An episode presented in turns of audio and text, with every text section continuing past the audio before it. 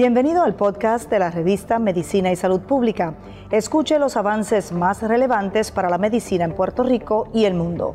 Si desea ver este podcast en vídeo, puede hacerlo en nuestro canal de YouTube Revista MSP.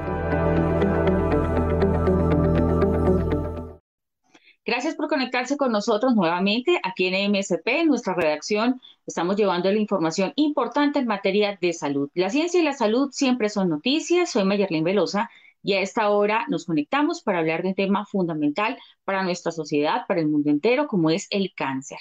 Estamos haciendo un panorama justamente sobre los distintos tipos de cáncer y en esta oportunidad hablamos del de pulmón.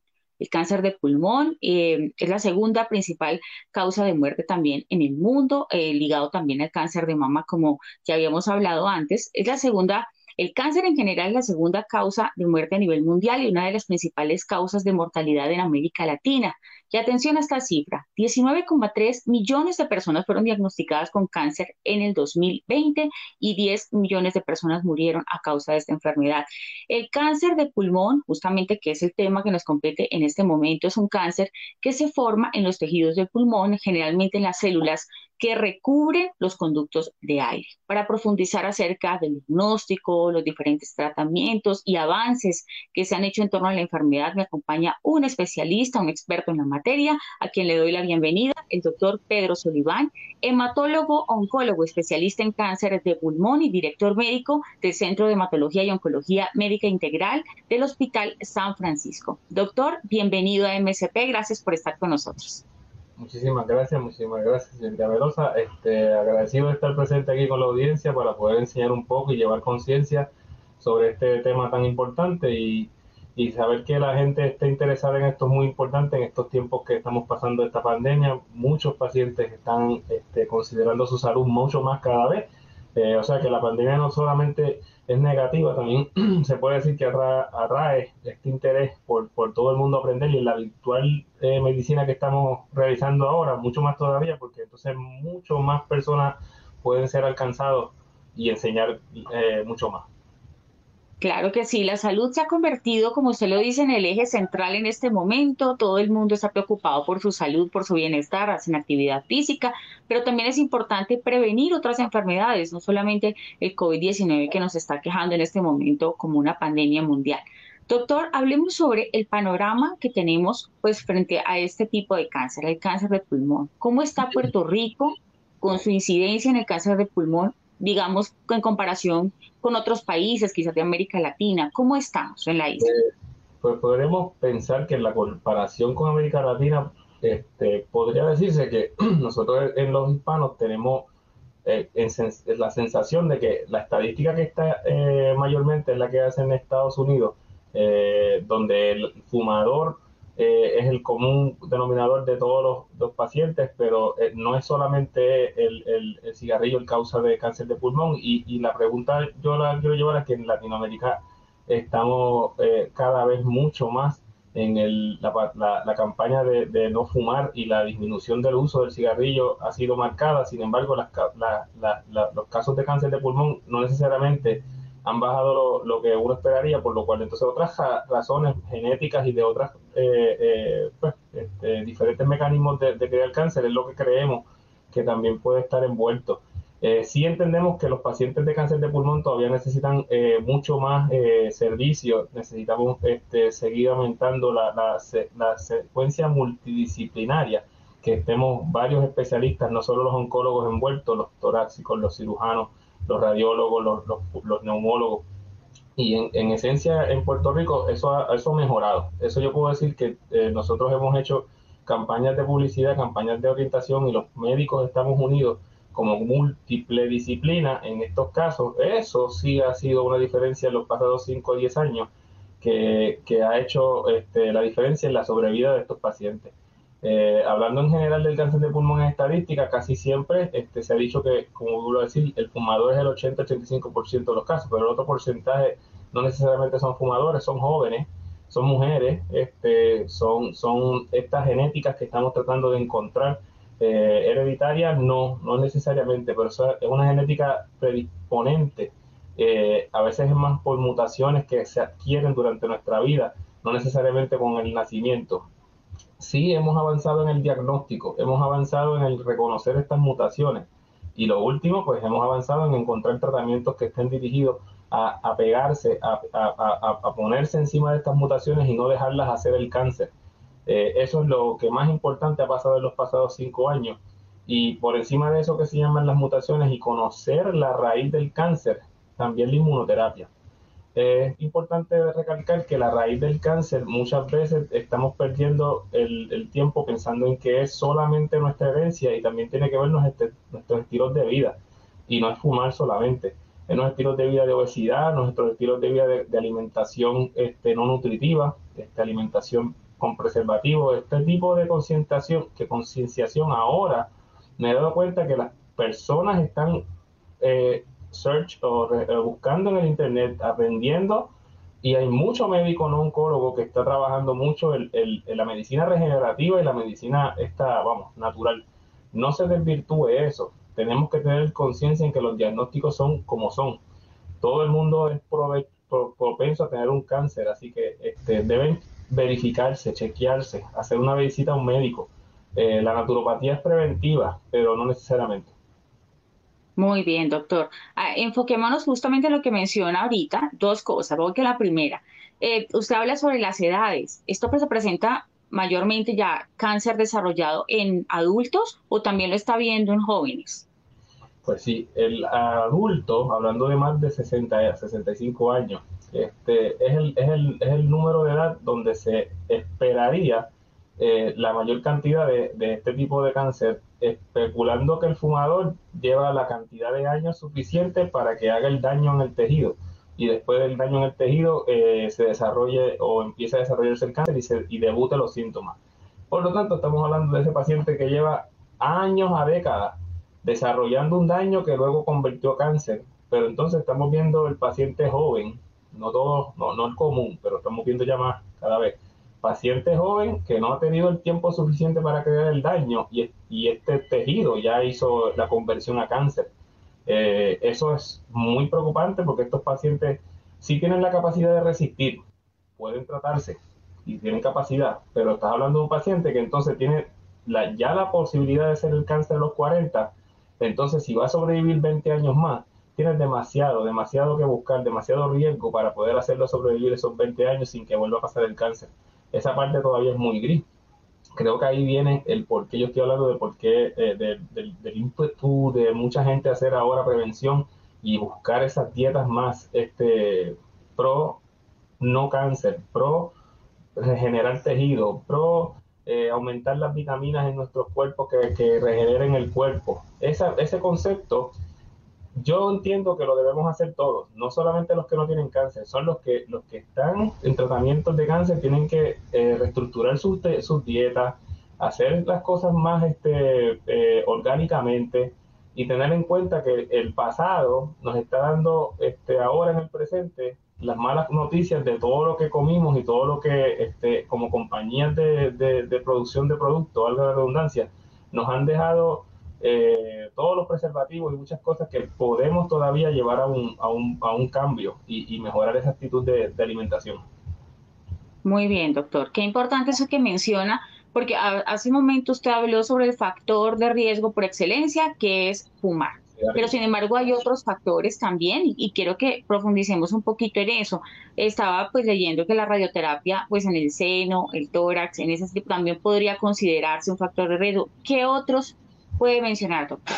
Bueno, en el mundo la gente no entiende que hay una contaminación natural por unos gases. Uno de ellos es el radón. Eso está mundialmente documentado. Pero la contaminación no, eso es natural. Esos son gases que salen de la Tierra, que se acumulan esas moléculas de esos metales y, son, eh, tienen, tienen energía. Y esa energía es eh, cambia nuestro, nuestros cuerpos y los de los otros seres que estén en la Tierra. O sea, cualquier organismo va a cambiar en ese tipo de ambiente. Eh, yo creo que hay una contaminación dentro de todas las sociedades que está al lado de nosotros, está totalmente cerca, hay, hay este, que decirlo, la cantidad de automóviles que tenemos, la cantidad de, farmacéuticas y, otros tipos de industrias que están haciendo eh, un trabajo que tiene que ver eh, con positividad, pero por otro lado hay otras razones de pensar de que, de que no necesariamente son para, todo, para todos los aspectos positivos para el ambiente. Esa es la cuestión social que, que en todo momento no tenemos formas de, de, de, empujar contra el monstruo de la, la, de la política y otras cosas que existen pero tenemos que tener conciencia todos y trabajar en conjunto para poder llevar esto a un, mejor, a un mejor mundo. Eh, estas condiciones como, como inmunológicas que hacen predisposición a cáncer, eh, como lo es el, en uno de ellos es el HIV, pero es para hacerlo como un ejemplo. Si tu sistema inmunológico es bajo, tú tienes riesgo de que te dé cáncer, no de pulmón solamente. Hay otros cánceres que son más eh, propios a, a, ser este, los que salen o debutan en pacientes que tienen el sistema inmunológico bajo pero, pero son otras de las razones por las cuales los pacientes pueden tener cáncer. Eh, so, hablando de la contaminación mundial, hablando de todo, de, todo el haber de contaminación alimenticia que tenemos en, los diferentes este, productos que, que, son anunciados en todos los diferentes foros y, formas de, de, de, propaganda. Y creo que esa es una de las cosas que menos se discute porque pues es una caja de Pandora, es un tabú este, poder este, luchar contra esas cosas. Sin embargo, hay otro punto de la contaminación donde el paciente no tiene las herramientas para ver su, su caso, o sea, que es la contaminación de que los referidos, los diferentes tipos de seguros de, de, medicina, eh, médicos quiero decir, este, donde el paciente no tiene muchas trabas para poder llegar a, a una prevención. La prevención viene desde la familia, diría yo, pero eh, la familia es el médico de cabecera. Es el médico que conoce a su paciente desde niño, que lo llaman médico de familia luego porque el paciente se vuelve adulto. Pero esa, esa palabra no está muy clara en la, en, la, en, la, en la comunidad como tal, donde el paciente pueda dar por sentado, sentado que su médico lo estuvo siempre viendo y que al momento que se dieron cuenta que tenía la condición que sea, fue temprano porque lo estaban mirando. Eso, eso es una contaminación donde yo pienso que es la contaminación de las estructuras de los planes médicos, donde no se enfocan en lo más importante, que es el paciente y no la, no la compañía del plan médico. De acuerdo.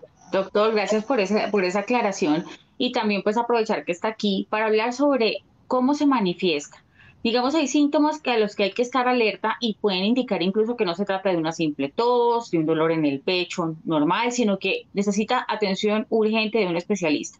¿Cuáles podrían ser esos síntomas de alarma, doctor? Siempre, siempre me gusta hacer hincapié que el cáncer de pulmón, cuando hay síntomas reales, es porque ya ha sido un poquito grande el tamaño de la masa para, para molestar en los bronquios.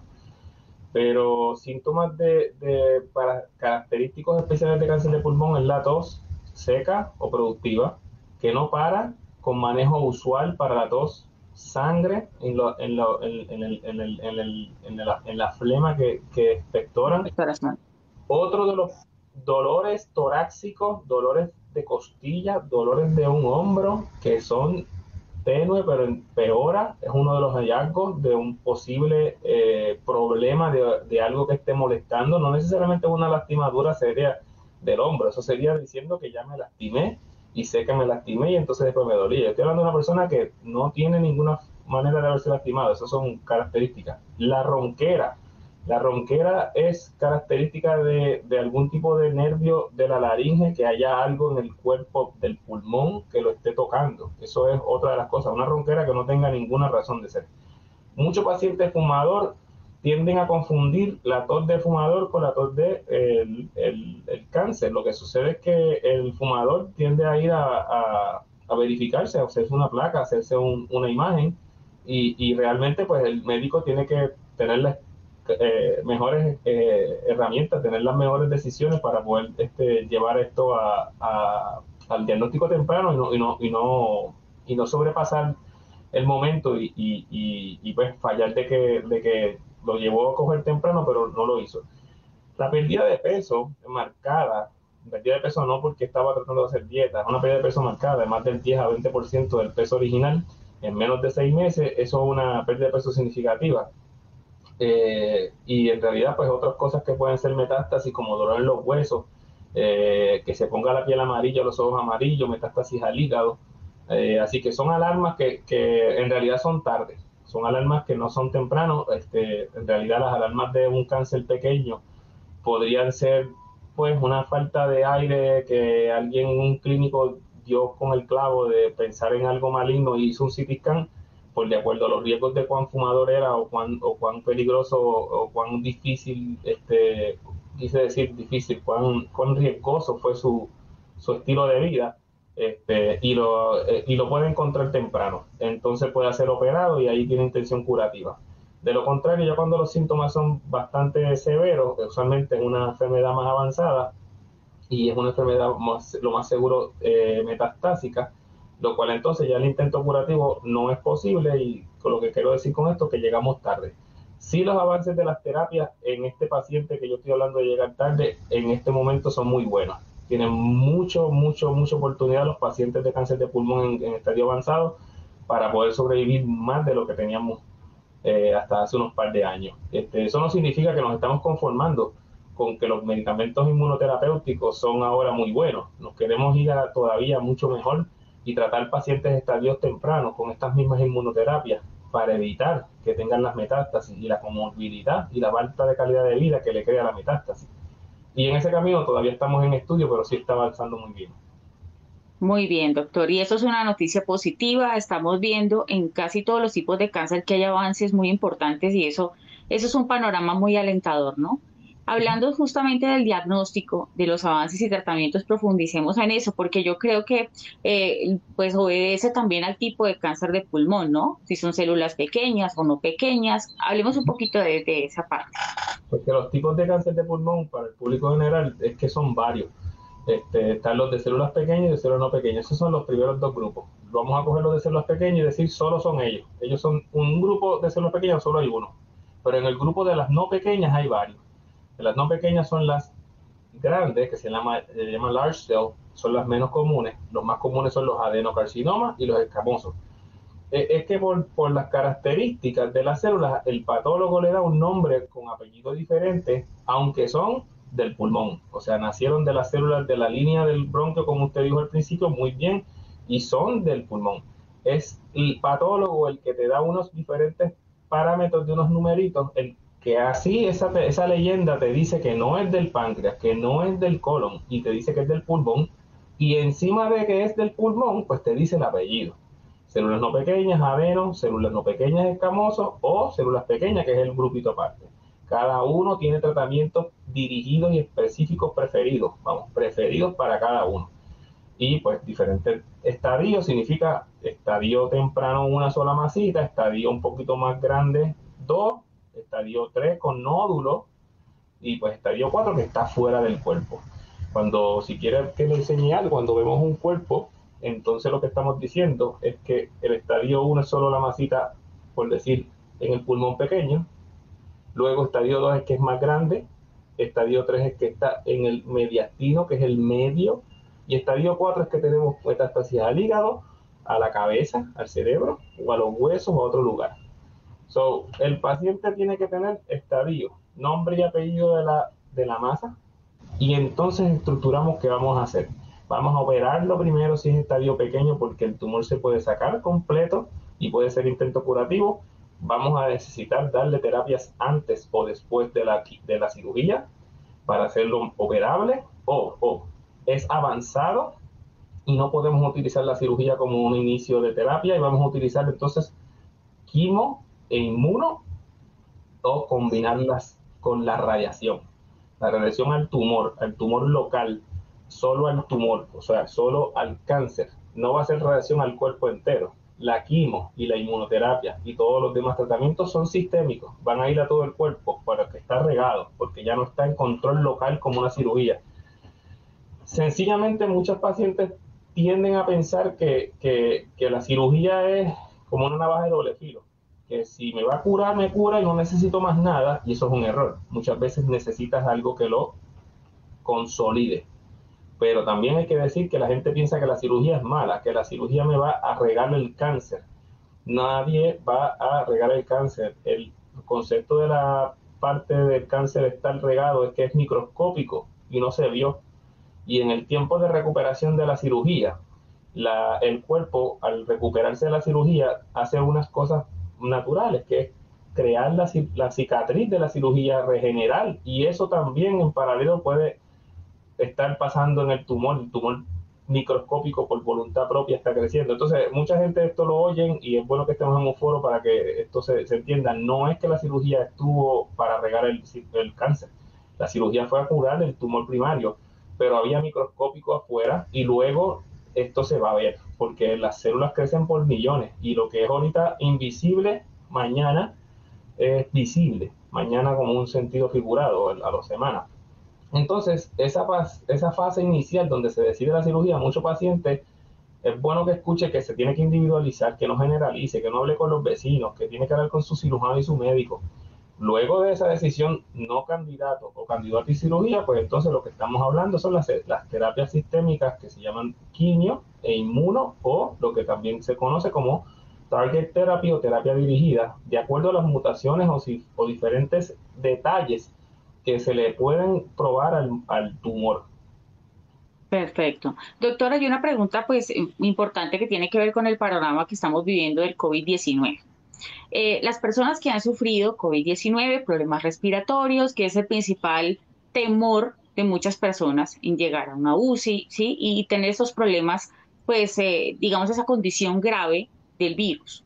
Estas personas podrían tener factores de riesgo de desarrollar más adelante ese tipo de cáncer todavía no se ha podido confirmar o deberían estar atentas a hacerse controles constantemente de sus pulmones si han sufrido estadios graves de COVID-19? Pues en la discusión con los neumólogos en el daily basis o el día a día en los hospitales este, de los pacientes sobrevivientes, sí está la pregunta. La contestación todavía no la hemos puesto en un sello porque los pacientes están teniendo secuelas, secuelas respiratorias más bien obstructivas, asma, asma que no tenían, le llaman el asma de viejo. Este, pero la inflamación siempre ha sido el causal de casi todos los problemas y por eso está todavía en el tintero seguir estos pacientes de cerca, valga la redundancia, este, el seguimiento de cerca, hasta que estemos claros de lo que va a pasar, lo que, lo que el COVID va a hacer cambio. Yo tengo mis mi teorías, este, el doctor Cabanilla hemos discutido sobre, pues el COVID podría más bien ser a una manera, de esos tentativos, de más riesgo de algo inmunológico, tipo linfoma. Tampoco podemos decir que esto está escrito en piedra, solamente estamos viendo que, se reacciona a pacientes que están llegando con linfoma de pulmón, este, el cual es otro tema, no es el cáncer de pulmón, es linfoma que está alojado en el pulmón, pero es un linfoma. Puede ser llamado primario de pulmón, pero es otra célula.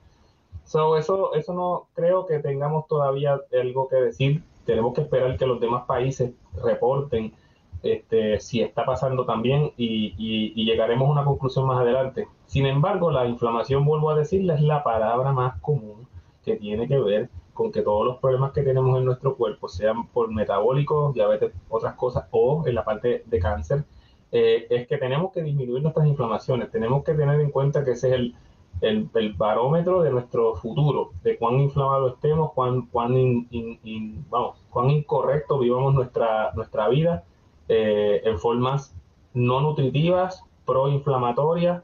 Este, pues los virus es quien los controla, o sea, los vacunamos y como quiera no podemos decir que eso es completamente 100%, pero podemos controlar nuestro estilo de vida, nuestro ejercicio, nuestra dieta, nuestra baja, cantidad de azúcares refinadas, este, nuestra mejor este, forma de escoger los productos orgánicos y no preservativos. Yo pienso que ese es nuestro norte. Concientizar a todo el mundo que aquí no es por ser delgado o gordito, es que tenemos que hacer mejor decisión de lo que hacemos con nuestro cuerpo.